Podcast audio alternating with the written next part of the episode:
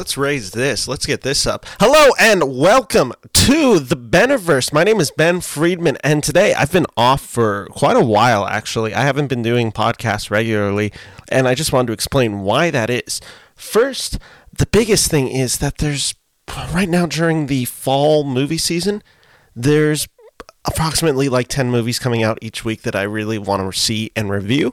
Uh, so that's been making it harder. I just, uh, in October, I was really busy doing the Halloween series where we did 13 episodes in, got four weeks. And I was, I was already having trouble posting them on time. You know, I had a wedding earlier, not my wedding personally, but I had a wedding earlier that I went to in, uh, what was it, beginning of October.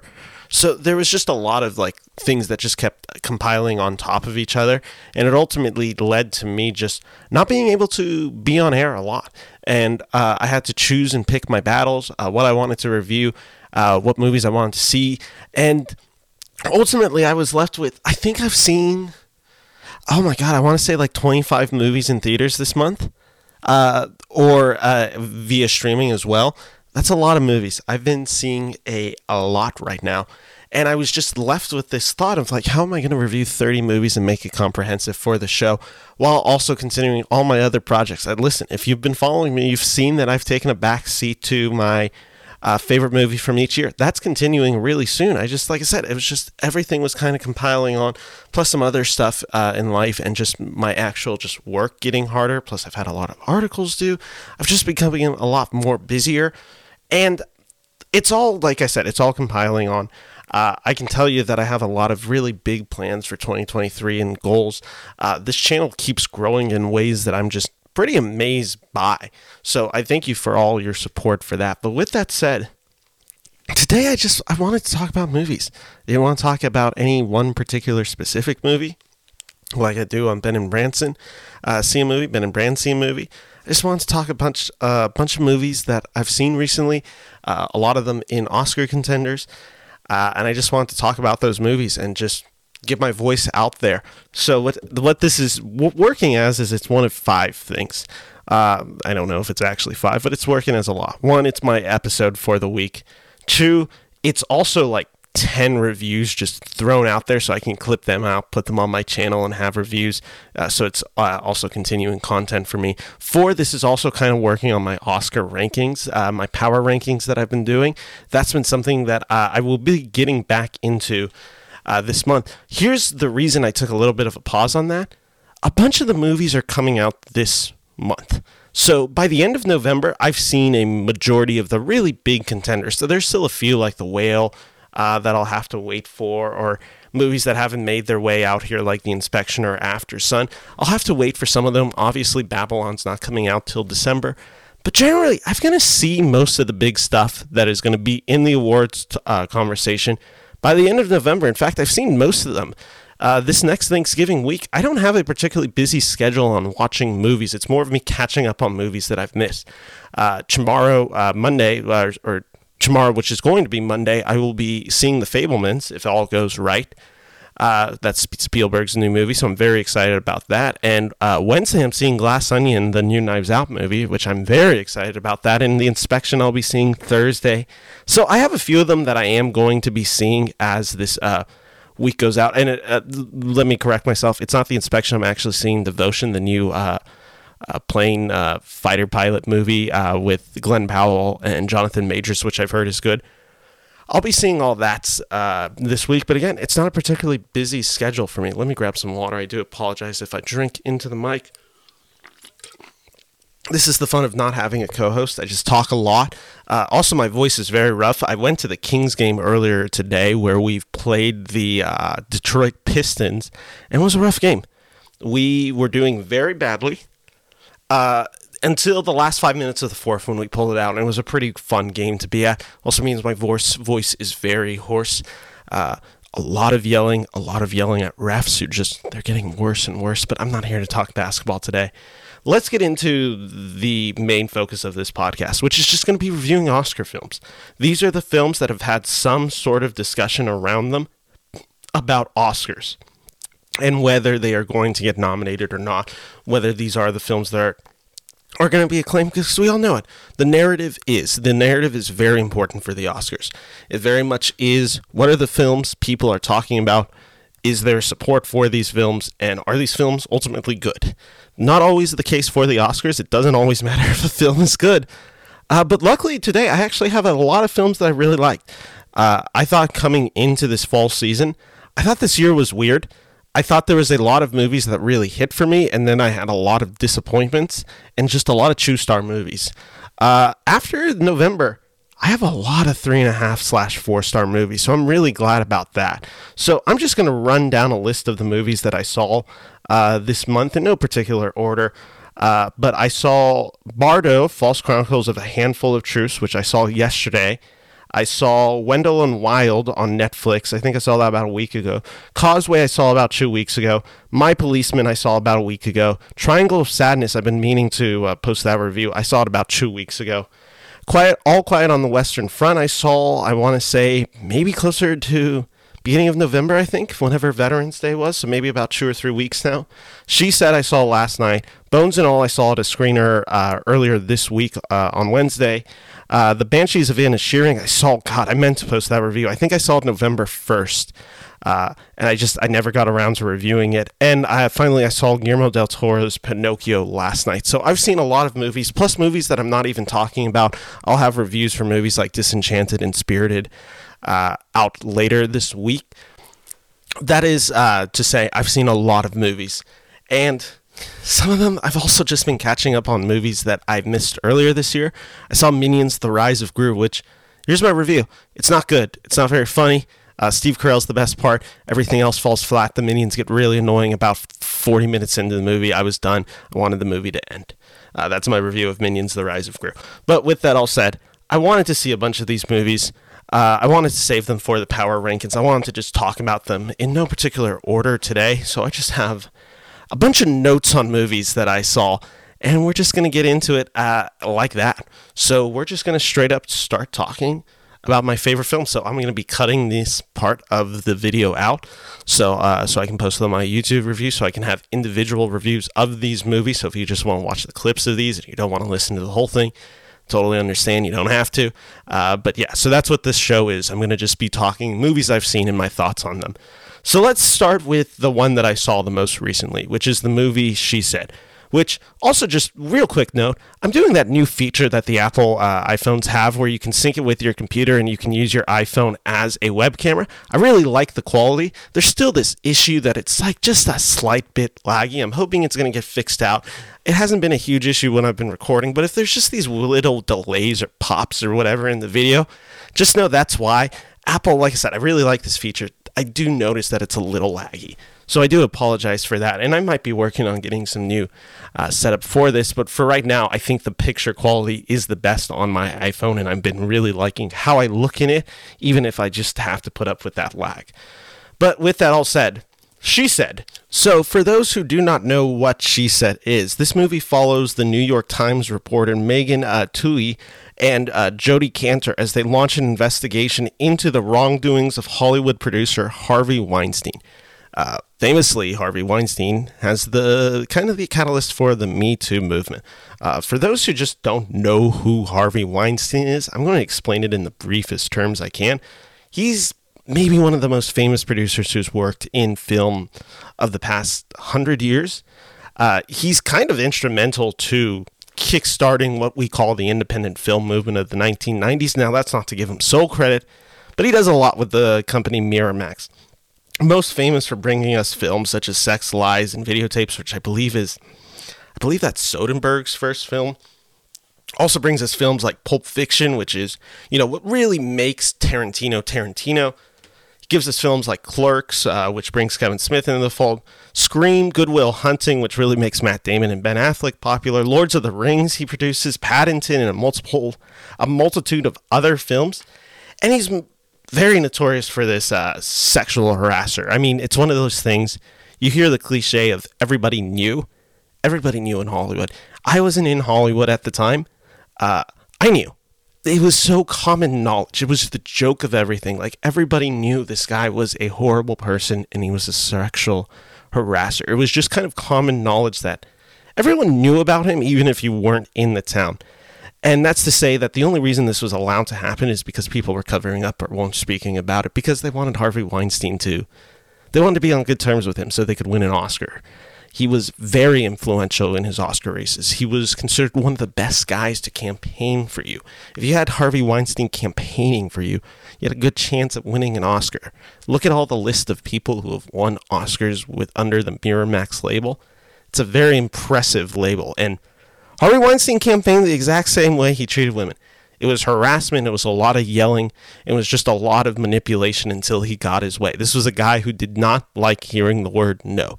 And that's kind of what she said starts at. This is a guy in Harvey Weinstein who just is harassing women. And this film, this has film has a little bit of weird things in it. Uh, one of the big things about this movie is it's produced by Plan B, which is Brad Pitt's uh, film company. Uh, Brad Pitt has been in some uh, not so fine news recently, just to say the least. I'm not going to comment on it. I'm not saying that I'm particularly well versed in the whole Brad Pitt, Angelina Jolie uh, accusations that have been made, but I'll say it doesn't look particularly good from Brad Pitt's side on the outside, and from my view. That's again not saying that he is he is guilty of these. I'm just saying from where I stand, it doesn't look particularly good, and it does look, at the very least, embarrassing and damaging to Brad Pitt. And again, with those accusations being made against Brad Pitt, the fact that this is probably going to get more ugly as the year goes on, it makes this film, it has this weird tinge to it, right? Because you now have another guy who's being accused for sexual harassment. And let's not forget, Brad Pitt has worked and had a working relationship with Harvey Weinstein as it relates to his ex wives, uh, Gwyneth Paltrow and Angelina Jolie. There's this famous story where he uh, confronts Harvey after he hears what uh, Harvey did to uh, Paltrow. And then also, but then he turned around and worked with uh, Harvey Weinstein in films like Inglourious Basterds, uh, which was Tarantino's film, after knowing the experience that his wife, Angelina Jolie, went. It's a very complicated and it's a very muddled subject. The reason I'm mentioning it is because this film can be hypocritical, right? This is a film about Hollywood's self congratulating themselves to a degree. It's a movie about the fall of a guy that they basically made sure to keep in power. It's a weird thing to deal with because you're now watching a movie about a guy that they benefited from, and now they're like, oh yeah, how terrible of a person was he? Well, it looks like uh, you guys didn't care enough uh, back like five years ago when he was doing this thing. A lot of people uh, were very complicit in his behavior and accepting of his behavior because he made you money and he made you more famous. It's a difficult thing to uh, reconcile with, especially as it goes in the people who knew and who didn't. And we'll never know that, but we do know that there was a lot of complicity and a lot of male harassers in Hollywood who are kind of just allowed to be. And that's a hard thing to deal with in this movie. It's the hypocrisy, right? Uh, and with that said, the really difficult thing again, decides the self congratulatory nature of it, is now again you're booster, you're bolstering yourself. This is a film that is up for awards contention. Uh, it looks like there's going to be a lot of nominations to go this way of the film, and it's like, okay, I get it, I get it. It's, but it's also hard to accept, right? It's hard to be like, oh, now this film about the monster that you kind of created and protected it's now going for the same awards that Weinstein was going after. It's a very muddled subject, and I'm not making light of it in any way. And the box office this weekend might have reflected that. Focusing on the movie, though, uh, the movie, she said, God, really running out of breath these days. This is what happens. Maybe I shouldn't record a long podcast after King's game. Let me get some water. Let me swish it around cover all 100 taste buds. Um, God. So, going back to the movie, she said this movie is directed by Maria Schrader, who's a relatively unknown director, has had some success in the TV world directing shows like uh, Unorthodox. Definitely not a household name by uh, any uh, way or form. This being my first exposure to the director, I just have to say I was pretty impressed by her direction in this film. She's a very subtle director she never goes particularly loud or flashy with the speeches, with the characters. It's a very toned down movie. And it really does a great job at capturing the intimacy in the moments uh, with dignity. It really feels like you're trapped in with these characters as they do the investigation. And she excels in the, uh, the tensity of the situation. It always you always have this ever lingering presence of Harvey, even though he's not on screen in this film particularly. You just always feel like he's watching over everything. And it makes it so dynamic. And speaking of dynamic, when the characters just, most of this film is the characters talking with one another. And I found it riveting. I'll just say it right now. She said it's one of my favorite films of this year. I thought she said was pretty incredible.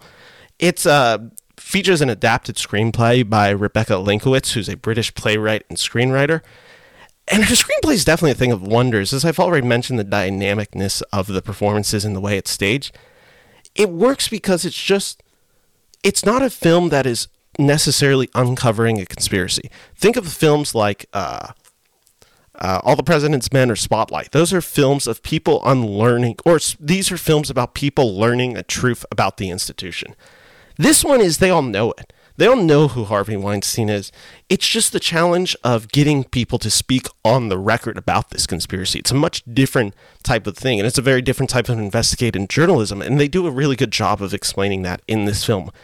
The difficulties, why they need certain people to be on the record. And in doing it, it does a great job of getting the audience up to speed on what kickstarted the investigation, the precursors, and how that figures out into the whole story. Uh, without spoiling it, this film does touch on Donald Trump and Bill O'Reilly's accusations made during the 2016 election. And it's a really good precursor and really gets you up to speed on the stakes of this movie. And I think that's going to be a put off for some audiences, but ultimately it worked really good wonders within this film. And the one thing that I will say about the screenplay, it doesn't hold your hand it does just expect you to know who Harvey Weinstein is, what Miramax is, and it never gives just a straight up history lesson into Miramax. It never just says, oh, Rose McGowan, star of this movie featuring odd producing credits from Harvey Weinstein, or Ashley Judd when she worked with uh, Harvey Weinstein in this, or Gwyneth Paltrow, who famously won an Oscar when she uh, starred in Shakespeare in Love, which was produced by Harvey Weinstein and Miramax. It never just says that. So you're left if you're not in the know, it can be maybe a little confusing when characters uh, that are supposed to be Gwyneth Paltrow are in the film, and you're like, uh, so how are they connected with this? So in that sense, they aren't in the know. But what this film does so well in that is it does get you up to speed in the film very quickly. It is just like, here's Harvey Weinstein, here's what Miramax is doing, here's the harassment they're facing let's go, let's kickstart the story. And one of my favorite aspects of the screenplay is the use of Harvey Weinstein in the movie. He's not really in this movie, he's ever present in this movie. A lot of discussions happen about Harvey Weinstein. You can hear his voice at times over the phone, and we see the briefly the back of his head in one scene. But it's not a film about Harvey Weinstein, really. His presence is always there, but it's never like we see this ugly man. We just don't. And that's a really good effect, and it also adds to the intensity of this film. I really liked that decision. Uh, this cast is pretty brilliant. I think you're going to see at least one nomination from this cast. Uh, Carey Mulligan plays uh, Megan. She gets the more juicier of the two roles, to the two leading female roles, because she gets to be the character that's tied into the Trump and Bill O'Reilly. So we get to unlearn. Well, so we get to learn a lot about that character in that way she gives a really good performance. I think she's going to get nominated again. It's definitely the more flashier of the two roles. Then we have characters like Zoe Kazan, who uh, also I thought was really great. Now there there was a weird thing where I almost thought she was miscast in the film. She just appears really young. Kazan's actually 39, but she does look like a character out of her 20s. So that makes me think at times like, oh, this is like this is her news story she's breaking in apparently she's been around the New York Times for a while. So that's like a I wouldn't say she's miscast in this film in any means. I think she's actually quite good in this film. It's just that when you read more about the character, you're like, oh, they definitely went younger with this character. And I think it worked, but it is just, regardless to say, she's very good in this film. And sure, emotional sequences of the film, she's really involved with all the emotional sequences and they hit really well. The other actors, they all do really great stuff, even in limited roles, specifically Jennifer Ehle uh, as Laura Madden and Samantha Morton as Zelda Perkins, who are true of Harvey's victims. They give really powerful performances in very little scenes. They literally each have like one scene where they're just kind of monologuing what Harvey Weinstein did. They're very impactful. They're very tense. They're very scary. They're very uncomfortable. They're very well done. Besides that, everyone else does a very good job in the film despite not having a lot to do. Patricia Clarkson plays Rebecca Colbert, who's one of the New York Times editors. Her role is very much like okay but i need you to get this source. I need you to get this person on the record etc etc so she's they're always going back to this character and her job is to just be like i need this i need this i need this. And then goes off. She doesn't get much to do in the limited time she's in the film but she's effective in those scenes. Then you have andre braugher who plays dean Baquet Andre's incredible in this movie. Uh, if you don't know who Andre is, he's the actor who plays the chief in the show Brooklyn Nine Nine. He's wonderful in this film. He gets the most fun role in this film where he gets to be the guy who's the editor in chief for the New York Times. And he gets to be the guy that gets to talk to Harvey on the phone and tell him to go to hell every time they talk. And he just gets to, he basically gets to just annoy Harvey Weinstein every scene. Most of his scenes include him picking up the phone, him making fun of Weinstein, him getting annoyed at Weinstein, and him hanging up the phone and telling him to go to hell. It's absolutely wonderful. He does it like five times in the film, and it's all very great. And then you have other actresses like Ashley Judd in this film, who she plays herself. And it's a very self referential role, I guess, if you wanted to call it that, in the sense that she's, you know, she's someone who was harassed by Harvey Weinstein. So getting her involved just adds an air of authenticity to the story. And overall, this film really worked for me. I found it quite effective. If you've seen a journalism movie before, you know the tropes that are here in this movie the feeling of entrapment, the 2 a.m. phone calls, detaching from your family, thinly veiled frets, dead ends, monologues, all that. They're all in this film. But I just found this movie to rise above all that and deliver a really great film and about the women and the survivors who overcame and brought down Weinstein and empowered women to come forward with their stories of sexual harassment and who risked everything against Weinstein. I can highly recommend this movie. This is a pretty clear four out of four stars for me. This is one of my favorite movies of the year. So she said, huge recommendation from me. So that's one review uh, already done. So that's my review of She Said, which again was the most recent film that I saw. So let's jump over to my next review. This is a film that I saw a few weeks ago. It was the winner of the Palme d'Amour uh, award at uh, the France uh, Festival uh, earlier, I think in like May 2022.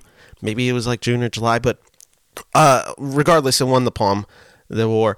Uh, it is a film that is directed by Ruben Östlund, who's most famous for his films The Circle and Force Majeure, which, if you don't know that style, they're very uh, black comedy in style. It's a film about the Rich. It's a film that is a critique of social class in this film, and this film is very much the same. It is the latest film called Triangle of Sadness, which again is directed by Ruben Östlund. It is a satirical black comedy about social hierarchy, social media, influencer culture, and wealth inequality, which took home the Palme d'Or award. It is Östlund's first English language debut. And if I'm not looking at the camera, I do apologize. I have my iPad out here for notes just so I can remember because I have so many reviews that I just I needed something to guide me. Triangle of Sadness follows a celebrity model couple named Carl and Yaya who are invited onto a luxury cruise for the rich helmed by a drunk, unhinged socialist boat captain played by Woody Harrelson very funny premise, and Woody Harrelson really gets to just chew the scenery in this movie in a way that I'll talk about in a second. But here's what I'll say about this movie. I found this film to be a story of two halves. One half, which I found just downright terrible and like almost unbearable, and the second half, which I thought was really engaging and really hit me in uh, just the social satire of the film. Uh, the second half, luckily for the film, happens in the second half of the film in the sense that the best part of the movie is the latter half. So I'm just left with this first hour of the movie. It just takes way too long to click in for me. And I just found myself asking, like, not even what is going on, but like, why do I care about this story? And then we get to the boat, we get to the yacht, and the movie just takes up and picks up in its entirety. The cast is wonderful in this film with uh, the late Charlbi Dean she is absolutely wonderful as the lead role as Yaya. She really brings a lot of humanity into this role. She has this balance of sweetness with cluelessness that comes with wealth, where she's just a person who you kind of feel like she means well. She just doesn't understand anything. She uh, and they do it. She does it with real great justice. Uh, Charlbi Dean's a very uh, great talent, and so sad that we lost her so young. Uh, she would have been a pretty big star. It felt like uh, she, like I said, she's great. She gives often laugh out loud funny scenes. Uh, she plays sad really well. She does insecure. It's just a really good performance, and like she brings so much depth into this character that could have easily just been a one note pretty uh, Instagram girl model. And she doesn't do that. She brings a lot more to this role. And she's really special, as is the whole female cast in this movie. Uh, Vicki Berlin as Paula, the crew manager, is just wonderfully comedic in this film. She's the character that's kind of the most uptight in this film, and then like as the film progresses, you kind of just see her unraveling and really just effective, uh, great comedic scenes. And then the stealing sailor of this film is actually played by Dolly DeLeon. Uh, sorry, let me repronounce that name. Dolly DeLeon as Abigail. She's the maid in this film. The final hour, this film just becomes a tour de force performance by Dolly, and she's just incredible in it. She steals every scene she's in. She's just, she's just the peak. When the film is at its best with the social satire, it's because of her. They just let her shine. They let her cook for literally an hour in this film, and it's pretty wonderful. Like she is just so killer in this form. Uh, and with that, all the performances are really good. I've I've, I've been hearing a lot of uh, Woody Harrelson will get a nomination for this film. I would push back on that. Not that he's not really funny in this film. He's very funny in this film as the socialist captain on a boat with a bunch of rich a-holes. It's a really funny premise for him. And he just gets 20 minutes of the film. He kind of does the Bradley Cooper role from Licorice Pizza last year, where he kind of gets to come in the film. He just gets to like steal a few scenes, just deliver some of the wildest, craziest stuff you've seen in the movie. Just basically just be Woody Harrelson charisma at a thousand in this movie and then just doesn't really appear in the rest of the film. It's a pretty wonderful performance, and he's in the most memorable scene in this uh, film, which just one uh, just if you're queasy. Uh, do be warned, there is a scene in this film that involves, it's a 20 minute puking sequence involving a dinner gone wrong. That's all I'll really say about it. It's not for the faint of heart. It's really damn funny, and Woody Harrelson's just killing it in this scene. He's so funny in this scene. It's the best scene in the movie. And then when the film is at its weakest, I thought is when it's just a blatant uh, commentary on social media. The first hour in particular, I just found it to be just summarization. Uh, and by summarization, I just mean is like it's like the old cliche arguments you hear about uh, social media. Oh, look, these people are hot. They're rich people and they have problems. Who really cares? It doesn't feel particularly original in its critiques. Uh, it's not groundbreaking, and I would even dare to say it's not particularly accurate. I just it just gave off the energy of an old man yelling at the clouds. But when the film kicks in, it's like I said, it takes about an hour to cook in. It's two and a half hours. It's way too long. Like just way too long. It should be probably at the very least no more than two hours, but I'd even probably put I'd cut an hour of this film pretty easily, and I think it's more effective. But I, I the second half of the film hits so strong for me that it does save what I found to be a very dull first hour of the film that just didn't work for me in any particular way and when it, like when the film hits it's so funny it's so chaotic it's so crazy it's just a great social satire. And i'll call it a great film. It's just the issue is it's paired with a very mediocre half uh, which means it's kind of somewhere in the middle. I'm giving this film a 2.5 out of 4 the more i see this film which i think i actually will revisit this film I might lean more positive because maybe I'll see the benefits of the first hour of this movie just the first time I was watching it, I was not vibing. I was not feeling this first hour. And then, like I said, it really kicks in in a special way. So I can recommend Triangle Sadness overall. I'm giving it 2.5 out of 4 stars. So that's my second review. Uh, Oscar chances, I think you are going to see Dolly DeLeon in this category as Abigail. I think she's kind of a lock in this film. You could probably argue that, I guess it is still a supporting performance because she doesn't really become a main character until like the last hour of the film but when she becomes the main character, she becomes the main character. She's like the lead actress along with uh, Charlbi uh, Dean's character in this film. But in terms of that, I, Dolly's going to get in for this really easily. I don't see Harrelson making it in. The, and this film might get a screenplay nomination. That would kind of be where I'd had my hedge my bets on this film. But let's go over to my next film. Oh, jeez, my next film. My next film. This one's this one's gonna be a mess. I saw Bardo False Chronicles of a Handful of Truths yesterday at Tower Theater. Uh, for those who do not know what this film is, it is directed by Alejandro G. Inarritu. Uh, Inarritu is the director who's recently brought us the films like The Revenant and uh, Birdman. Both films, Birdman ends up winning Best Picture in a pretty crazy way. Like it's kind of weird. Birdman won Best Picture that year, especially going up against some of its competition. And The Revenant, of course, famously wins Leonardo DiCaprio his Oscar. So this guy's a pretty well beloved figure within the Academy. This film stars Daniel uh, Gimenez Cacho, stars as Silverito. Uh, I probably I mispronounced that name. Sorry, my my writing's so small. Silverio. He is a Mexican journalist turned documentary filmmaker living in LA with his family. His filmography is best described as a docu-fiction with autobiographical elements. Bardo is produced by Netflix and is premiered at Venice, where it uh, was widely mocked. This film was not liked uh, upon reception. It was three hours. It was considered a huge mess, huge disappointment from Inarritu, and the word that I kept hearing to describe it was self-indulgent. Uh, the film now comes out and it's two hours and 40 minutes. The cut that I saw was two hours and 40 minutes. They cut a little over 20 minutes of the film, uh, which I should just mention it was filmed entirely in Mexico. This film is very much about Mexico, about Mexican history, politics, identity, and culture.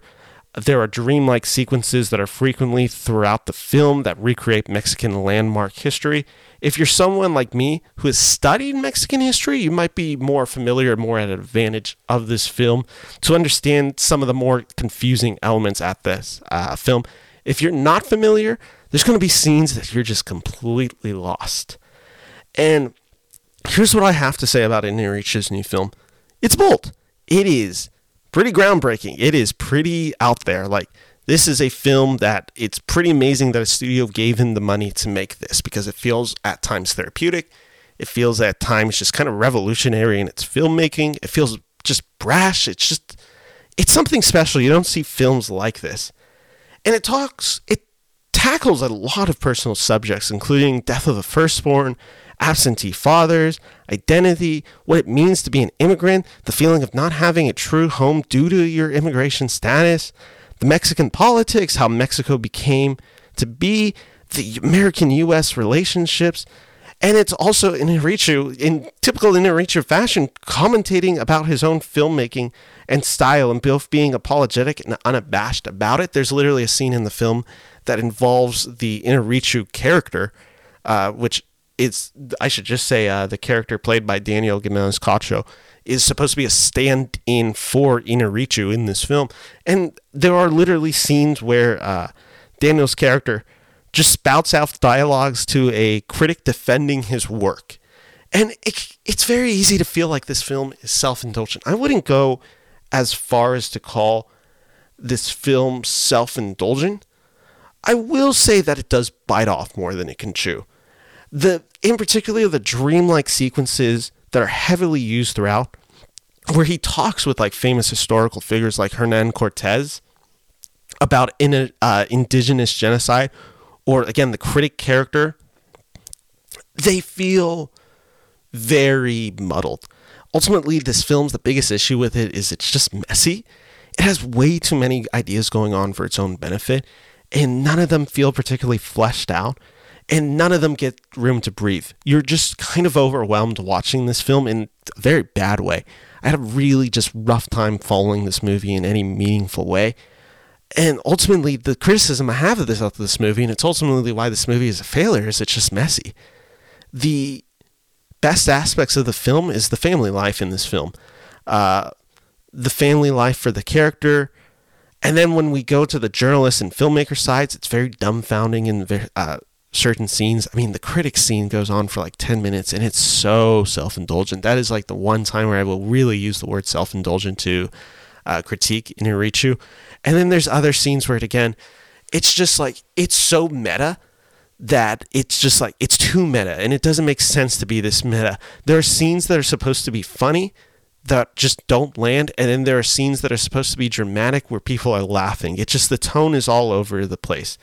Uh, what I will say is it does feel very therapeutic watching it. you are seeing a guy wrestle with his identity. He, this is a guy with all the ideas of his life, and he's he's making a film about himself, about his younger self, and how he came to be. And in that sense, it's really interesting to watch Inarritu wrestle with all this. Like I learned a lot about Inarritu as a person in this film. It's just that the film around it just has no clear ideas or anything. Like I just it feels almost like a bunch of snapshots that out of context don't make sense uh, together. This is there's nothing cohesive holding all of Inarritu's therapy in this film. What I will say though, this film's technically brilliant. I mean, the cinematography is wonderful. The lighting, the direction, the costuming, the score, the, all of it's just so well done. It is a technically impressive film. Like it is not an easy film to direct, and I give him all the credit for making this film. I can't imagine what the three hour cut must have felt like. I think that must have just been like way too much. I mean, that's where I could like when people are calling it self indulgent, an extra 20 minutes of this film. This film already dragged pretty heavily for me. I can't imagine 20 minutes uh, added to this film makes this film anyway better. And it sounds like generally the 20 minute shorter version has been received more popularly uh, by critics and fans. The issue with this film, at large parts, is it's so in, interested in engaging with the audience it's almost like it's vignette after vignette that just keeps going on for far too long. Every scene goes on and it drags.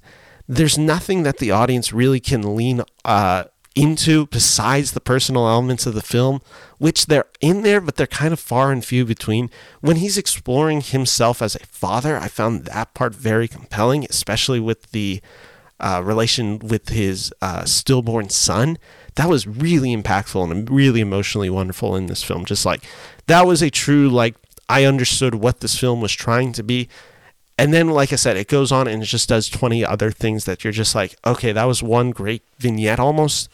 And then the five that follow after it just don't particularly work. And I just have to also say, admittedly, this film just isn't for me. Like, I, you know, I, my mother uh, I am the son of a Mexican mother whose parents immigrated to America in the 1960s. You know, my grandparents came here from Mexico to America. I've only been to Mexico twice in my life. I, despite a majority of my family being in Mexico, I wouldn't claim my roots to be in Mexico. I am an American, true and true. So there are scenes in there that just you, they're not going to connect with me. I'll say if you have a heritage, if you're wrestling with a lot of the ideas that Inarritu is talking about in this film, this film really might work for you in pretty emotionally profound ways. It's just that it this film does require an understanding of the culture and issues that face Mexico. And I think this film will probably play pretty well in Mexico. I think this is going to be a film that you might see it in the best uh, international feature film. I just for me, the issue that I had for it was I found it to be tonally uneven, really unfocused, and just straight up at times incomprehensible. Even as I said the thing that this film might be for more international audience who have a more relationship with this film, I just I'm going to struggle seeing an audience sitting through three hours of a film that it's just hard to follow just due to a lot of the dream sequences, the fantastical elements of this film. It's not particularly straightforward, and that's for its own bad. Like it's very convoluted, it seems. So while I think maybe some of the thematic value of this film will still hit, I just think the screenplay is way too messy for its own good. And ultimately, that's what brings down the movie, despite having a lot of really great technical elements of this film and having really wonderful performances. It is just a film that quite literally bites off more than this can chew, and I cannot recommend Bardo. I'm giving it 1.5 out of 4 stars. Uh, so that was a bit of a disappointment for me. I'm, I'm a big fan of Inarritu. I know some people really can clown on him. I think the guy is a pretty talented filmmaker. I liked The Revenant. I liked Birdman. Uh, maybe not, they weren't necessarily my favorite films of the year, but I respected them enough. Uh, so to see Bardo just kind of just what everyone was saying about it kind of proved true. I was a little disappointed. I really had high hopes for this movie, and it just didn't work for me in any particular way. But let's move on to my next film, which is a film called Causeway, which uh, is directed by uh, Leah uh, Neubauer and stars Jennifer Lawrence and Brian Tyree Henry. I'm laughing because I always try to put the pronunciation next to their names. And then for a handful of these in this review, since I was doing so many reviews so back to back, I forgot to. So I do apologize if I got the director's last name wrong, but I can tell you that I got the two stars' names right. So good on me. Uh, this film follows Lawrence, who plays a woman named Lindsay, a U.S. soldier who suffers a serious brain injury while serving in Afghanistan, which forces her to return home. Upon her arrival, she struggles to return to daily life. And this film is essentially it's a tour de force performance for Jennifer Lawrence. That's how this film is pitched. It is a tour de force for I guess both of these stars, but in particular Jennifer Lawrence. This is the first time we've really gone to see Lawrence in a true f- independent, purely dramatic role since Winter's Bone, which I think was like 2009. And here's what I'll say about this film. So, uh, spoiler alert: I didn't particularly like this film. Uh, it's not going to be a particularly positive review for me. What I will say about Causeway is I think Lawrence's performance is, very commendable. Uh, ultimately, the issue with it though is it just never worked for me. You know, she's supposed to be this character Lindsay, who's returning home from uh, Afghanistan after suffering a brain injury. And the issue is, I just couldn't not see Jennifer Lawrence in it. It really felt like a movie star giving a movie star type performance, even though it's not like a typical, like, even something like Julia Roberts and Erin Brockovich. It's not one of those, like, kind of flashy roles. But ultimately, it did feel like a role that was designed to win Jennifer Lawrence acclaim and awards. And it just didn't work for me. Uh, and that's the issue of this film. If like the main central performance of the film doesn't work for me the film to a degree is just it does it's a failure right? Like i just i found her to completely miscast in this role. I never particularly bought this her as this character. I just like i said i felt like i was watching the movie star jennifer lawrence go through the cues of winning an oscar if you will say. I think that's probably a pretty cynical way of viewing this film. I think there is probably a lot of artistic uh, integrity within Jennifer Lawrence's performance. I just it didn't click with me in any meaningful way. So I just found this film to just be just it it ne- it bored it bored me like just straight up. I just like it was like waiting for like okay where are we going with this? I've seen stories like this. Like what are we trying to do here? What I will say about the film is it's again she's not necessarily bad in this film uh, it just it does feel like there's something missing from this performance and i feel like other performers could have brought something interesting i think also this film might struggle because jennifer lawrence is maybe an actress who's better used a little bigger she's a character like in a movie that I did not like uh, last year, uh, Don't Look Up, which featured Jennifer Lawrence. I thought she was really good in this film because it allows the eccentricities of herself as a performer. This film felt like a very stripped down, very naturalistic performance from Lawrence, which, again, when you have such a fun, dynamic performer, having a character that's not particularly eccentric and doesn't get to use some of the more weird or un, un, I don't want to say unnatural, but just some of the more Jennifer Lawrence movie star charm. And they don't let her really do that in this movie. It just it didn't it just didn't feel like a role that she needed to do. And again, I get it. It's a very respectable role for her to do. It just didn't work. I will say the scenes that happened with Brian Tyree Henry in this movie, I thought were wonderful. I thought they did actually have really good chemistry, and I they brought out the best in each other as performers. Uh, so that element of the film worked for me. And so this film is not just a void. It's not just a completely like nothing film for me. It's just it's just to say that this film doesn't do much for me. It's not very flashy, which is completely fine. I don't need this film to be flashy, but it's very subtle and it's a very character focused drama through and through. And the issue is if I'm not particularly interested in the actress playing the character in a character drama, it's just a film that wasn't going to particularly work for me. This film might be really emotional, tactful for other people. If you buy into Jennifer Lawrence's performance, I think that's where the the line is. If you buy into it, you'll probably like this movie because it's a character study. If you don't buy into the performance, you're probably not going to like this movie because you don't buy into the character study. I ultimately was on the other side. I did not buy into it, thus I didn't love this movie. In fact, I it's not a movie I could particularly recommend.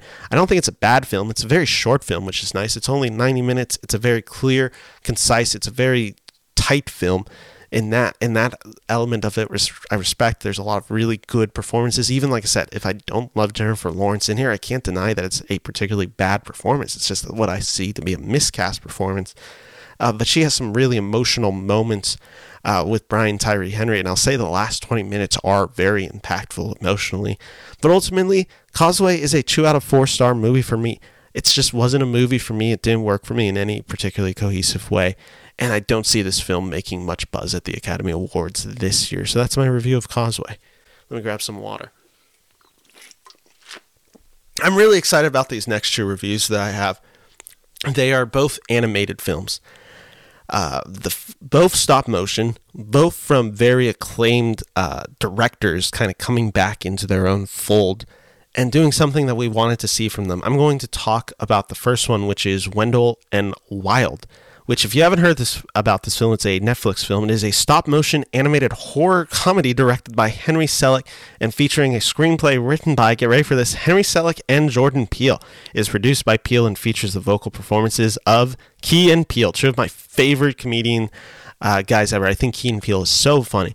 Henry Selick, if you don't know uh, who he is, he's the guy who directed The Nightmare Before Christmas. He did James and the Giant Peach.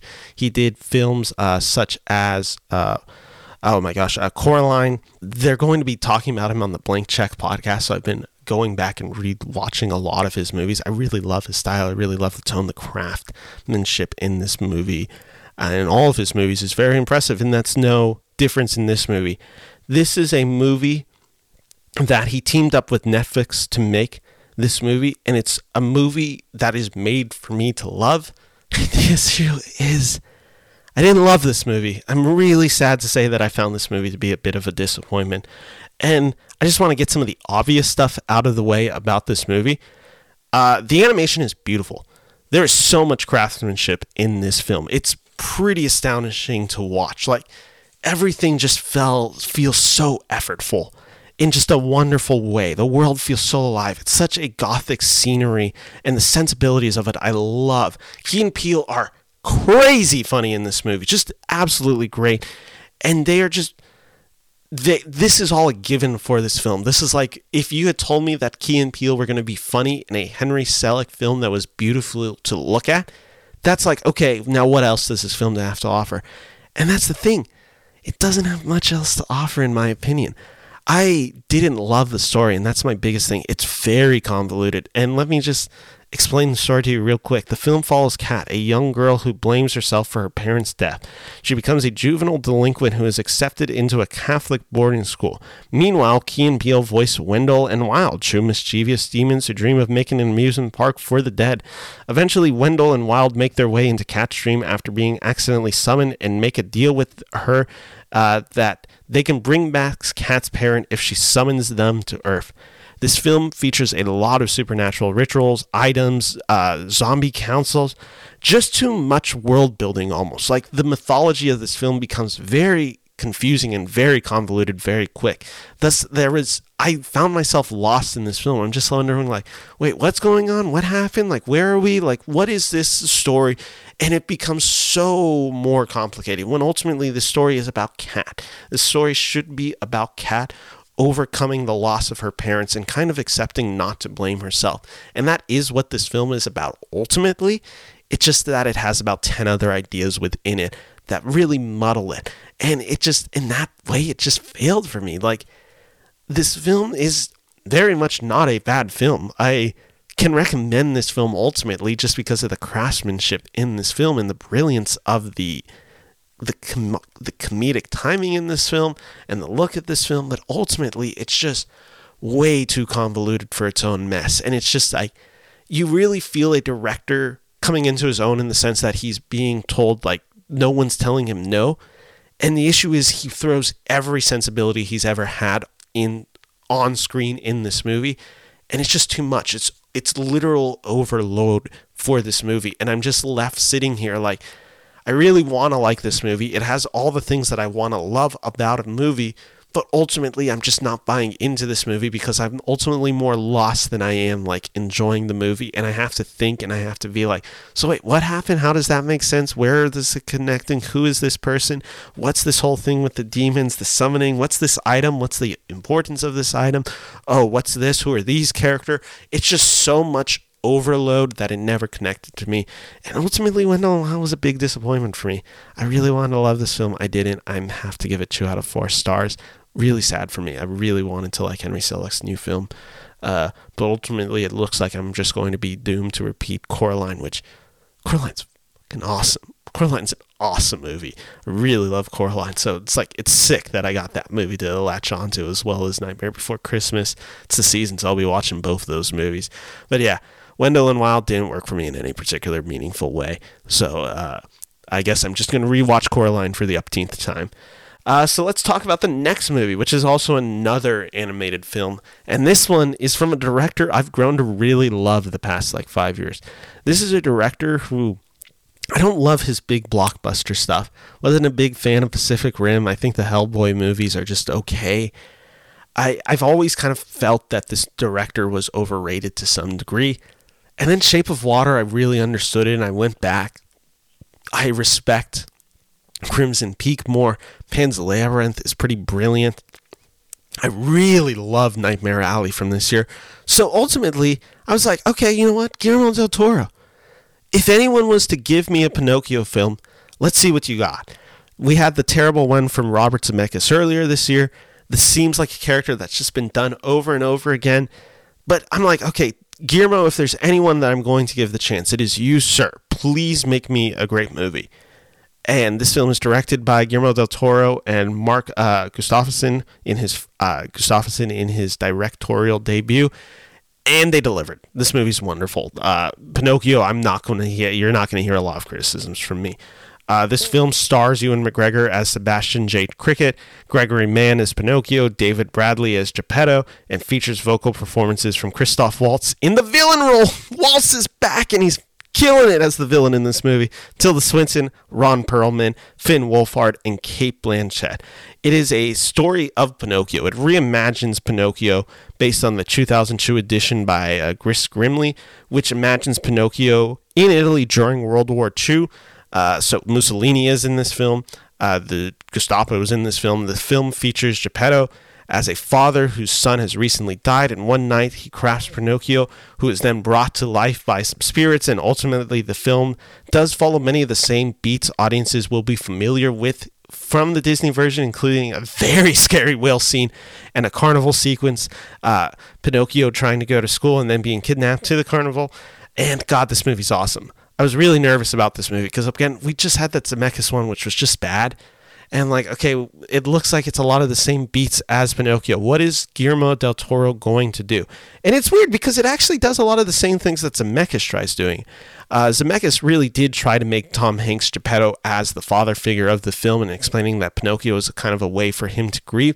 It's just that that film talks about it for like two minutes and then it's never talked about in the rest of this film. Geppetto is a very sad character in this film.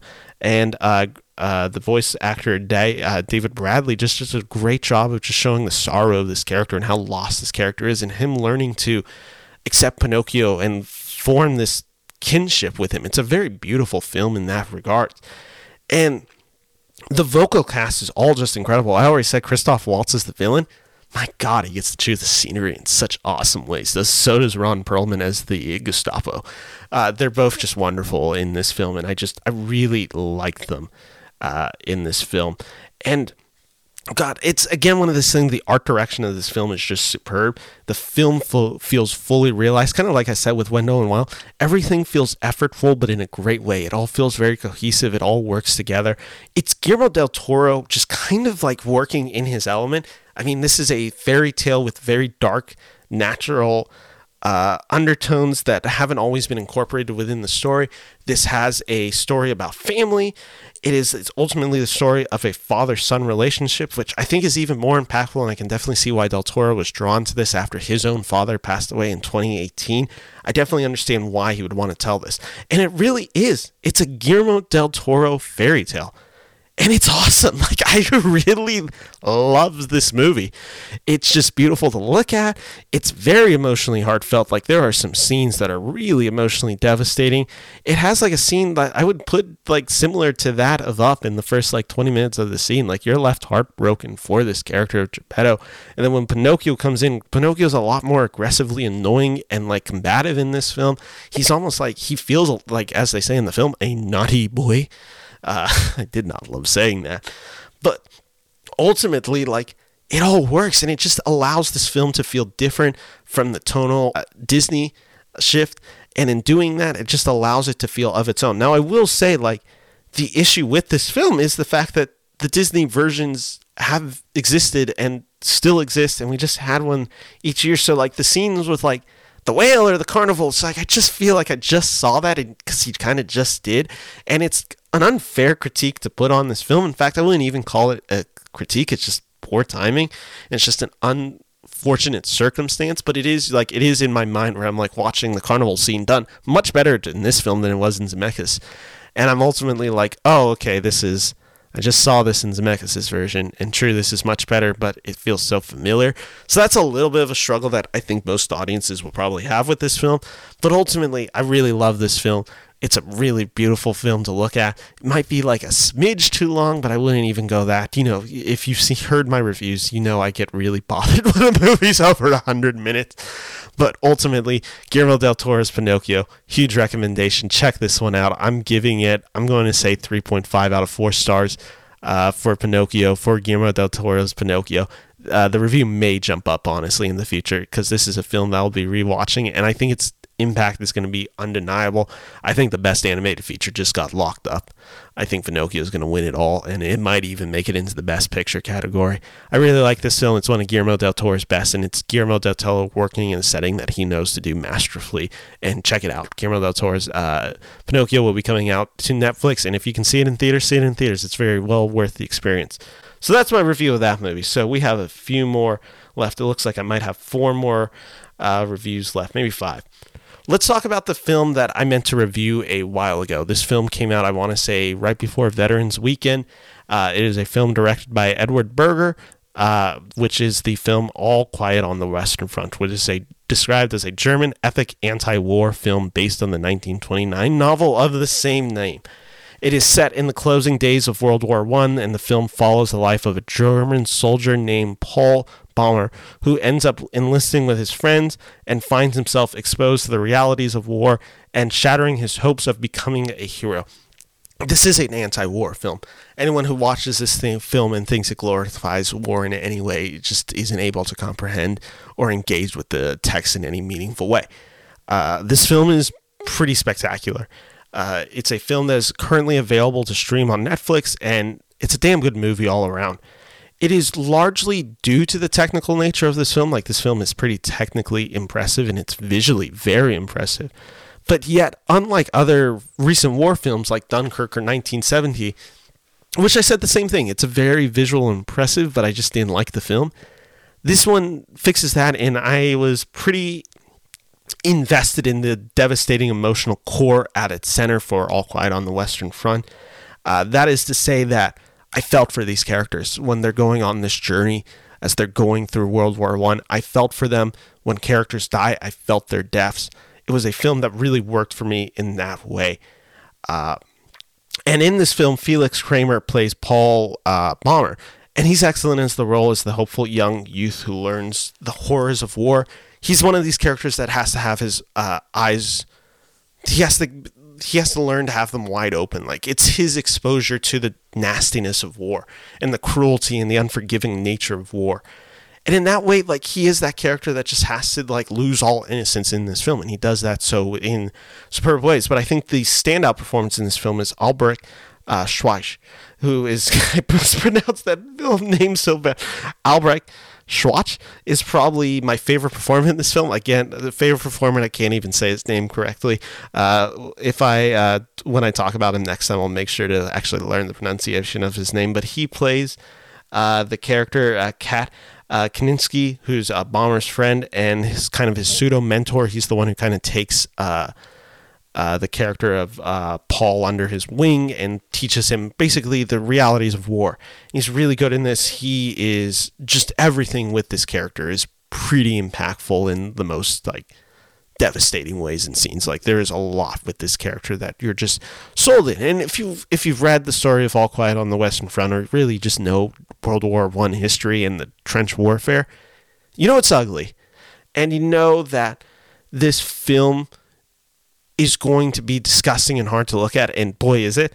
Uh, the war scenes are visceral and horrifying. The movie feels disgusting and lived in in the worst possible way. Like you just feel dirty while watching the mud of uh, the movie, especially when they're going through the mud, when they're all getting like you know when they're getting the water in the boots and you hear their boots squishing with water and you're just like oh it's trench foot and just like the bullets flying, people's heads exploding, grenades like impaling. Then you have the barbed wire and just the rats everywhere. This movie is visceral and it's so intense. And the thing about this film is if Saving Private Ryan is the film about uh, if Saving Private Ryan is that like the D-Day sequence where they're all storming, that's what All Quiet on the Western Front is for two and a half hours. It never really lets up in any way. It's really hard to watch. It's uh, it is kind of like the D-Day sequence for two and a half hours, and for a lot of audiences, that's probably too much.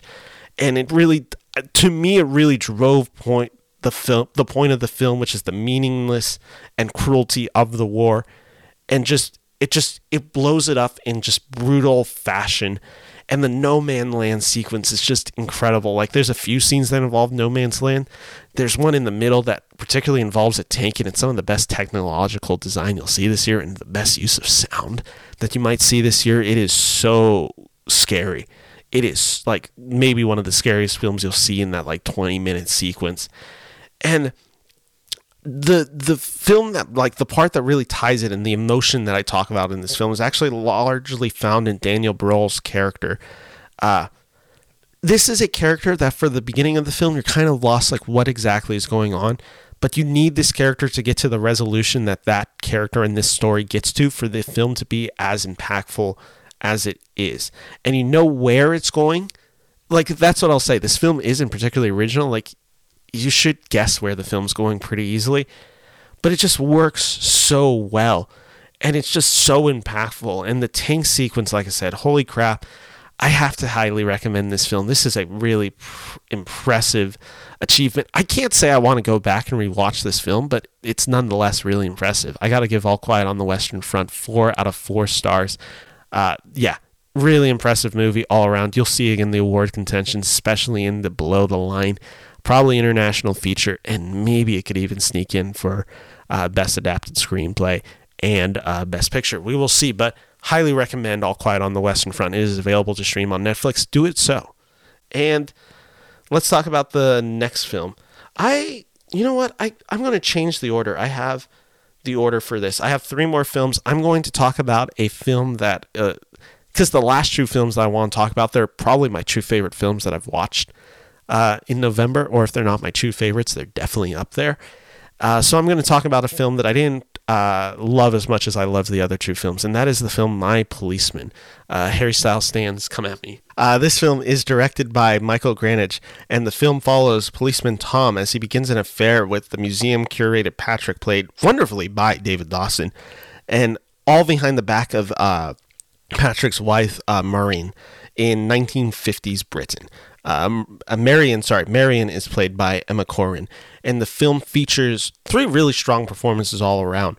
Uh, with Dawson being the clear best. Styles impressed me. I think a lot of people enjoy to hate on Styles as an actor, uh, especially because Don't Worry, Darling really asked way too much of him.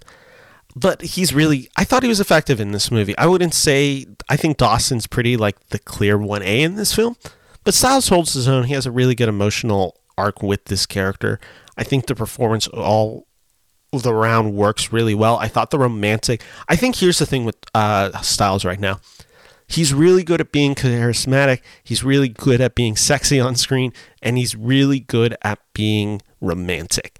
When the film asks him to maybe do stuff like anger and just like show the range, I think that's where Styles maybe his performance really falls apart. Not as much as in this film. Don't worry, darling just asks way too much of him as an actor. This film doesn't ask a lot of him in the as an actor, and I think it works. And I think if he builds himself with this type of movie and builds his acting chops with this, I think he actually can develop into something of a really interesting actor. Again, I liked him in this movie enough. Uh, and then uh, the actress who plays uh, Marion uh, Emma Corrin, I thought was good, uh, though her character is very much reduced to the woesome wife uh, role. The issue that I had with my policeman is this film's about 20 years too late. It is a gay romance uh, that feels doesn't feel impactful. It's like, oh, this film could have came out in like 1992, uh, right around the time of Philadelphia, and it's like, oh, that would have been impactful. Now it's just like we've got uh, films like this, and this film's not particularly original. Like it feels like it's supposed to be like profound, like it's the first type of film like that. It's not really, and that kind of works at the detriment of this film. It is a film that just I feel like the screenplay is very cliche and painfully dull.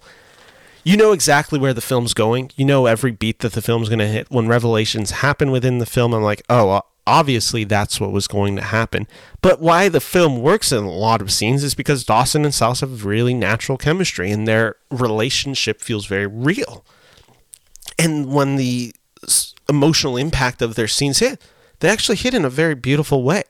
Uh, the film that I would compare this most, or this type of film, is it's a Nicholas Sparks film, and in this case, I think uh, My Policeman would be an above average Nicholas Sparks film. I wouldn't call this anywhere near to the best film of this year uh, because it's not, and the screenplay is a mess. But I would, if you're putting it in this genre of like romantic Nicholas Sparks, very emotional, very like almost like emotionally manipulative in scenes like I think this film works in that genre. So as an Academy as Oscar voting film, this film's not going to make any impact. As a film that just exists as a if you like this type of romantic film, if you like films like The Notebook or The Last Song or any of those types of films, this is probably an above average to good example of what this genre can offer. If you're like trying to see this like really if you're basically looking for like call me by your name profundity, you're not going to find it in this film. If you're looking for average romantic film, you'll find it in this. I have to give it two out of four stars. Wasn't particularly impressed, but the performances prefer. Uh, wasn't particularly impressed, but the performances impressed me overall. And I think uh, Styles has a chance as an actor. If this is the type of role he picks, if he can learn from this, I think there is a chance to see him as a big actor. Let's talk about my last two favorite films uh, that I teased uh, if you remember my list, you might know that there's two films that I haven't talked about. So let's just talk about let's talk about the one that I have less thoughts on, even though I actually preferred this film over the next film that I'm talking about. And this film is the film Bones and All, which stars Taylor Russell, Timothée Chalamet, and is directed by Luca Guadagnino. Uh, Luca Guadagnino recently directed the horror remake in 2019 of Suspiria, and he directed the 2017 sensation Call Me By Your Name, starring uh, Timothée Chalamet and Armie Hammer, which, interestingly enough, about Armie Hammer, this film is about a cannibal. Uh, this movie is. Uh, this movie, Bones and All, follows two young cannibal lovers who flee together and take a road trip across 1980s Reagan America. The film is best described as a coming of age romantic film and is based on the novel of the same name by Camille de DeAngelis. Uh, this film stars Taylor Russell as Marin and Timothée Chalamet as Lee. And th- that description of the film is very accurate. This film is about two young cannibal lovers who flee together and take a road trip across 1980s Reagan America. That's the that's the pitch of the movie. If you're out, if there is no chance of you thinking that premise is good, if you're like that sounds horrible, and there's nothing that this film can do to impress me and i'm just kind of offended by this and i just think it's disgusting and you're just like you're bringing to light cannibals. This film's not going to work for you. Just don't go see this film. If you're not if you're someone like me who can just accept the film and meet it where it is just accept the morality that this film is going to hit i there, this is a really beautiful film uh, this film is quite literally metaphorical and quite literal at the same times. It's metaphorical about the ideas of lust, desire, a desire to fit in and find community, a hungering desire to find identity, and then it's literally quite literal and it's a film about people eating other people alive and kind of getting off to it. Uh, this film is about people who eat other people. It's gory. It happens on screen in really brutal, upsetting, and unpleasant ways. It's very hard to stomach. Uh, one of the people that I saw the movie with, uh, not that I saw the movie with, but who was in my screening, they got sick. they uh, quite literally, uh, they threw up all over themselves. It was pretty nasty. Uh, I don't. I think they actually got to run out and throw up in the trash can, but it was it was still pretty nasty. It's upsetting. Like this film is not easy to watch. It is if you are if the idea of watching another person eat another person, even fake like on camera is upsetting to you and just like you just you can't stomach it, you're not going to last in this movie because that happens. I will say that I thought it was pretty handled with artistic integrity. It didn't feel overly gory, it didn't feel exploitative. It just felt like how the story needed to tell that scene in particularly. And what works so well about this movie is Taylor Russell in particular. Uh, as Marin. She's a fully realized protagonist. She does not want to live this type of life. Like you feel for this character because it's not like this character is just someone who kills people and eats them. This is a person who doesn't want this. She feels burdened. Like she doesn't want this life. She wants to be a normal human being. She does not want to have this desire of flesh. And in that way, it's just this film allows us to enter into her life and it does so without judgment. It allows us to just be with this character and empathize and care for this character and f- kind of fall in love with this character in many ways. And then paired with Timothée Chalamet, their romantic relationship feels real. Like you feel the genuine bond in this film. You feel the moments of tenderness and uh, just love and just caringness of these true characters. Like they are true young romantic lovers uh, in this film, and it in that way, it is just a beautiful film about self identity, young love, and desire. And it works so well. Taylor Russell is such an interesting screen present. Like every scene, you can't take her eyes like your eyes off her. She's so beautiful. She's so natural in her performance. You have so much heart and care for this character. Paired with Timothée Chalamet, they have great chemistry together. Just every bit of emotion that this actress is trying to convey, I think it hits pretty incredible. And there's been a lot of talk about this movie, specifically the idea that it's set in 1980s America. Here's what I'll say about that.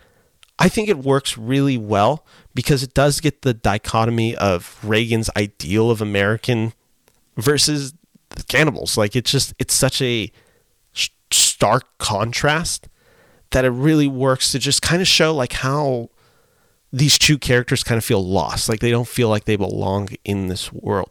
And again, this is not a film that condones cannibalism. It ultimately is cannibalism is bad.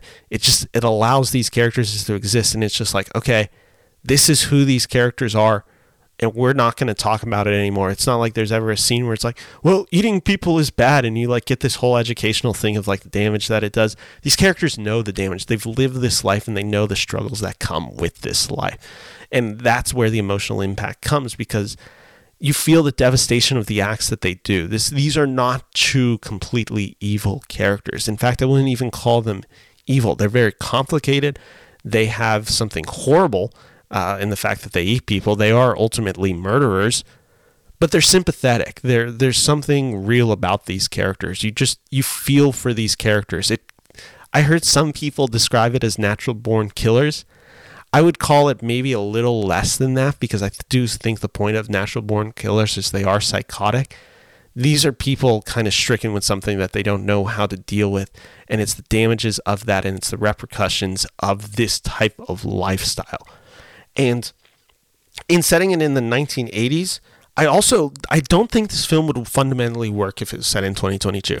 This film does involve them killing people in like random stops and eating them. Like in 2022 you just have that on camera or you just capture these people so much quicker the fact that they can kind of just leave from town to town and jump back just it allows for it to feel more real essentially like i said in 2022 you'd probably argue that this film feels ridiculous and like i said i i think what works about this film so well is this film never asks you to get on board with cannibalism it doesn't sensationalize the acts either, although at times it can make it seem very sexual, uh, especially in its finale. And it's very passionate. It's very passionate, very beautiful filmmaking. And it's just, it's the type of risk that Hollywood is kind of not interested in taking anymore. And I'm glad Guadagnino can do this type of film. I think it is a really interesting film. I think it's a very upsetting film. I think it's a very beautiful film. And I have to highly recommend Bones and All. It's one of my favorite films of the year. Mark Rylance comes in this film as the antagonist of this film. Wonderful, deeply upsetting character, deeply upsetting performance. Cannot recommend it, uh, him as enough. I, I really hope he gets consideration for Best Supporting Actor, even though I don't think that's uh, realistic. This film is going to be too weird for most mainstream audiences. If I describe this film and you're like, I'm out, this sounds horrible, you're probably not going to like this film. If you like uh, Call Me By Your Name, if you like Suspiria, if you like this, if you can get on board for this type of idea, I think you're going to be pretty blown away by this movie. And ultimately, it's a huge recommendation. Four out of four stars for Bones and All, which uh, ended up being maybe top three favorite movies of this year that I've seen so far. I was really charmed by it, and it left me pretty emotionally devastated. Uh, as a film like this, you would just kind of expect it to.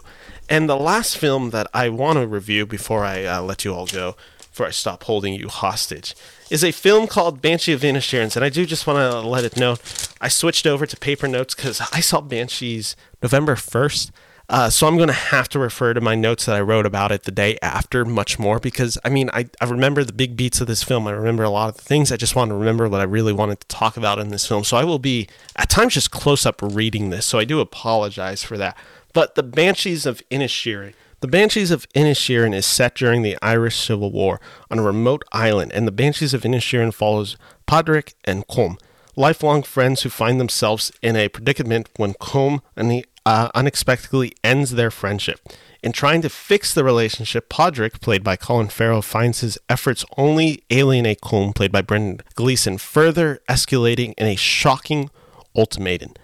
This film is uh, stars Colin Farrell and is directed and written by uh, Martin McDonagh. This film also stars Brendan Gleeson, Kerry Condon, and Barry Keoghan. This is Martin McDonagh's fourth feature film following In Bruges, Seven Psychopaths, and Three Billboards Outside Ebbing, Missouri.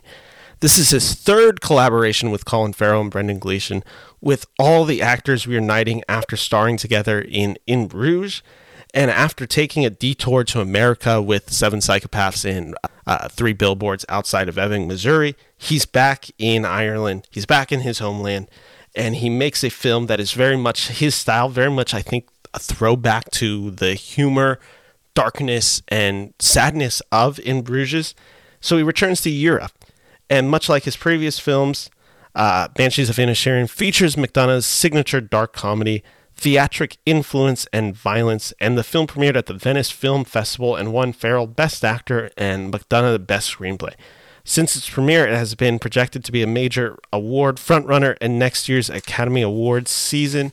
Uh, is it's going to be a big one. I honestly, uh, for Best Actor, it really does feel like it's down to a true lead race between Colin Farrell and Brendan Fraser, maybe with Austin Butler coming in there. But I really do think it's uh, Farrell versus uh, Fraser. I think they're both going to be first time nominees, and one of them is going to be a first time winner.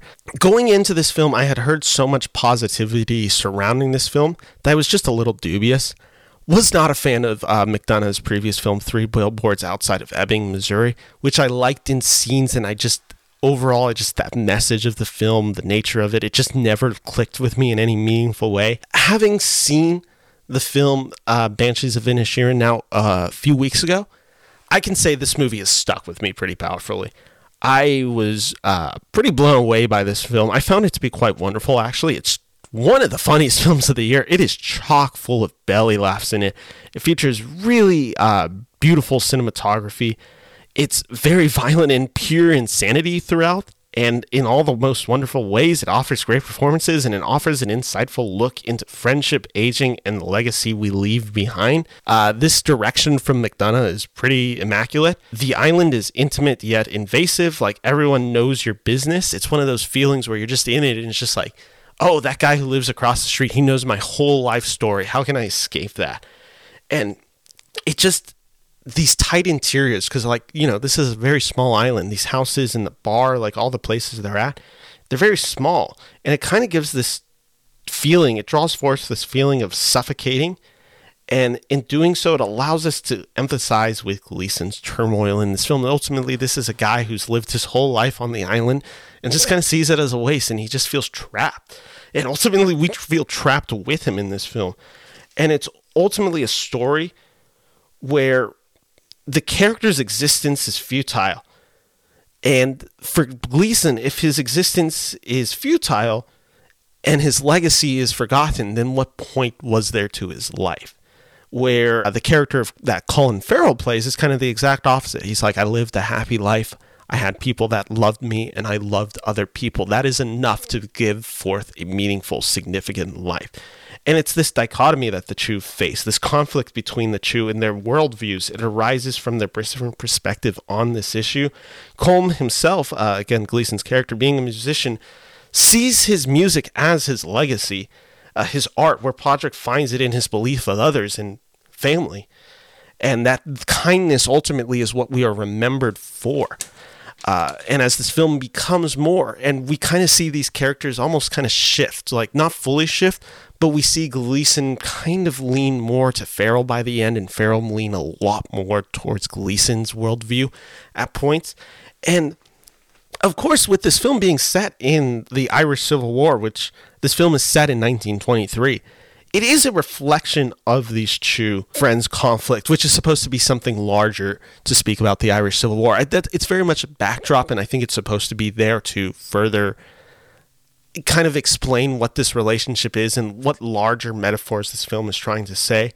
And it's the idea that just one day, friends and neighbors just all of a sudden are at war with each other without rhyme or reason and just begin fighting for no apparent reason. And while the film is, like I said, it's not a film about war, it just it offers an explanation for just how one day we can wake up and just just stop like just stop with our lives and kind of just like all of a sudden just hate each other. It is it's so weird.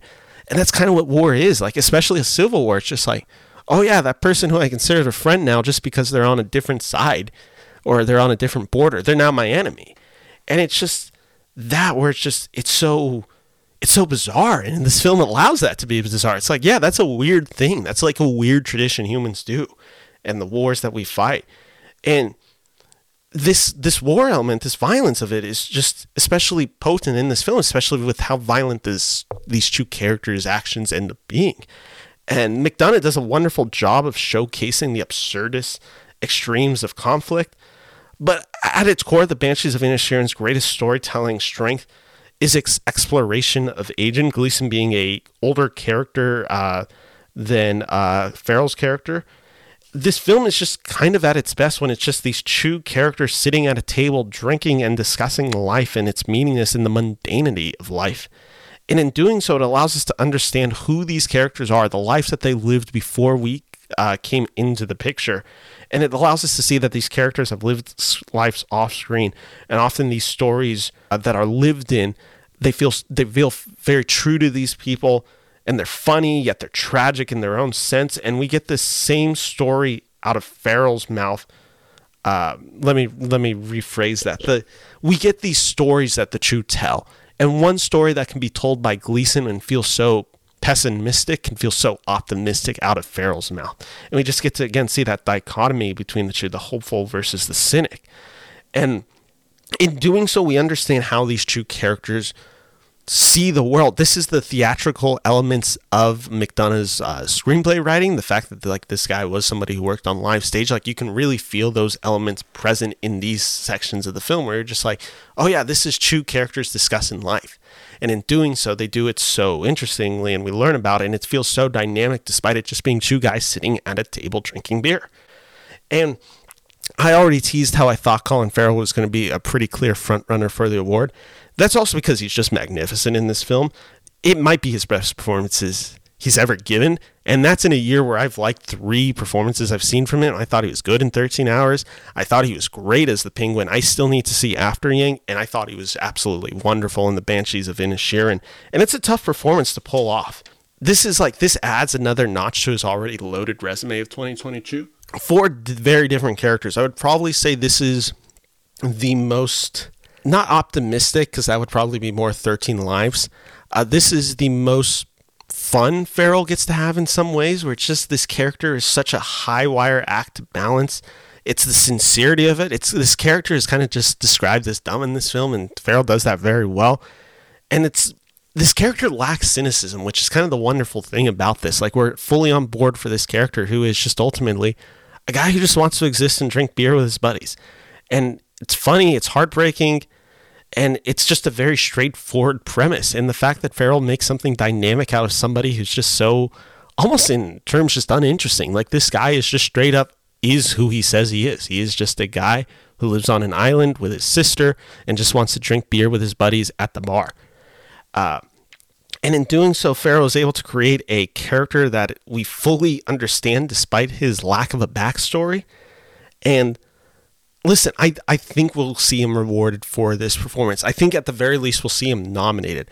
Uh, it kind of feels like Brendan uh, Fraser is unstoppable at this point, but I think these two are going to be on the awards path together and you might see you'll you'll definitely see Farrell get some acclaim for this performance. This is an undeniable performance.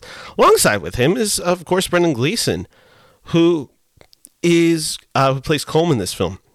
They share a terrific on-screen chemistry. I will say, Gleeson being campaigning for a best supporting actor seems unfair. He is the lead of this film along with Colin Farrell. These are very much co-lead performances. Uh, so while there is some little bit of like fraud in the categories, very good. Like he's very good in this film, and it's definitely the meatiest role in the film. Like there's so much layer to this character, and you just feel the pain and the intrigue and turmoil that this character feels, and Gleeson delivers it in spades. So much of it is just nuance of this performance, and it is displayed through the facial expressions he is able to offer, the movements, and the just the penetrating stares. This character just is silent for a lot of the film, and it feels very powerful. Like you're just kind of, you get lost in this guy's eyes and you see the pain that this character is just like it it's in him and it feels so sad and vulnerable. It's really uncomfortable at moments. And I, I think he's wonderful. I'd actually probably put him as the most likely to win the best supporting actor role. I think there's going to be I think it's actually funny because it's going to be Brendan Fraser, A24, going up against uh, Banshees of Inisherin. And I think that's probably how the best supporting actor is going to uh, shake out. I think it's going to be Brendan Gleeson versus A24's Ke Huy Quan uh, for Everything Everywhere. So that's kind of my prediction right now. Rounding out the cast is Kerry Condon and Barry Keoghan. Keegan is wonderful in this movie. This is the true supporting performance in this film and he's the comedic foil for the film. Like he definitely delivers the biggest laugh lines of the film, and this is really where a lot of the humor comes in. He delivers like just straight up one of the funniest performances of the year. Uh, while Condon is the exact opposite, she's very much the heart and soul of this movie, and the two just works so well, and it just the gravitas that she brings in contrast with the stupidity of Keoghan's like drunken idiot character. They work so well in tangent in supporting the Farrell and Gleeson. They're both wonderful. Kerry Condon is a lock to get nominated. I wish Barry Keoghan would. I think with Brendan Gleeson being in this category, he won't, but it's sad because this is a truly great supporting comedic performance and his his stuff's incredible. Every time he is on screen, he is so captivating, and the audience just loves this guy. He really just gets it. What I will say about Banshees of Inisherin, because I just have been praising it, I'm not going to say that this film is perfect. I there is something about this film that I struggle with, and I still struggle to uh, after seeing it like three weeks ago. And I don't want to go into detail, so I'm not going to. But without going into details, I want to discuss the third act of the ending of this film. And I don't know if it fully worked for me. The film becomes a lot more aggressive towards the last 30 minutes of it. And it becomes very cinematic and very compelling. But it also is very much dour. And there's a certain moment in the film involving livestock. And when this scene happens, I literally felt the audience like kind of pull away and pull back from this film and it's I think the point of this film where a lot of audiences might fall off for this film and it's very thematically challenging and I I don't know if it fully worked for myself. I found it to be thematically challenging and I liked how it challenged me. I also found it a little frustrating. I think that is supposed to be uh, the idea. I think that is intentional. I think that is really supposed to just kind of the stupidity of what this whole argument is. So you're kind of left just like frustrated by it. But it's an ending that I think is going to create reaction. It's going to create a lot of hot takes and it's going to be the real division point of this movie. And it makes me want to see the film again. I want to see this film knowing what I know about the ending and if it plays better or worse for me. I like I said, when I walked out of the theater, it didn't sit right for me. I'm still mulling over it, and I, I've heard a lot of podcasts. I listened to the Big Picture talk about it. I listened to IndieWire do their reviews on it. It's really provocative in like in a pretty wonderful way, a way that most films today just aren't. Like this film does not give you an easy out for the ending, but ultimately, like I said, I don't know if it worked for me, and I think this is a film that time will tell. And I think the best thing about Banshees of Inisherin, this is a film that I will be watching. This is a lot of just like provocative filmmaking. It's also just straight up like a fun movie to watch. Like, yes, as dark and as cynical and as uh, dour as this film can be, it's also crazy funny. It's a really easy watch. It's not a particularly long movie. I think this film is pretty well damn spe- spectacular in this. Uh, all ways performances, writing, direction, cinematography, technical, lighting, just everything is pretty wonderful. The music in this film is very good. The scenery, God, I want to live in Ireland after watching this film. The sweaters that they wear, oh my God, Colin Farrell has some sexy turtlenecks in this film. But anyway, I'm a huge fan of Banshees of Inisherin. I'm going to give it. What do I want to give Banshees of Inisherin? This is the challenge. I'm going to give it four out of four stars. I think just even with the criticisms or critiques that I had about the ending or even some of the confusion I had about it, it's still very well done and it's still so worth the watch. And I do prefer that it was challenging and never let me out because I think that is ultimately more rewarding than a film that just leaves me like, okay, that's how the film should have ended. So ultimately, Banshees of Inisherin, I feel even more confident after saying that. It's a four out of four star movie. Check this movie out. I think this film is going to be a huge crowd pleaser for the people who see it. And I, I think this is probably McDonagh's easiest film to get on board with, even despite how dark it is, because the comedy is so at times broad, especially with Barry Keoghan and Colin Farrell, especially in that first hour. This film is laugh out loud funny multiple times. Check it out. Banshees of Inisherin is great. That is my show today. Thank you all for listening. This has been a long episode. I did so many reviews.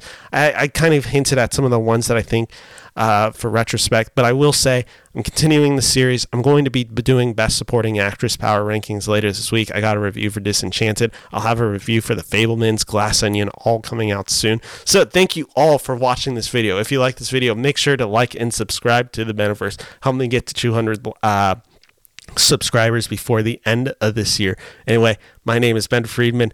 Happy holidays. Hope you all have a great Thanksgiving. Take care.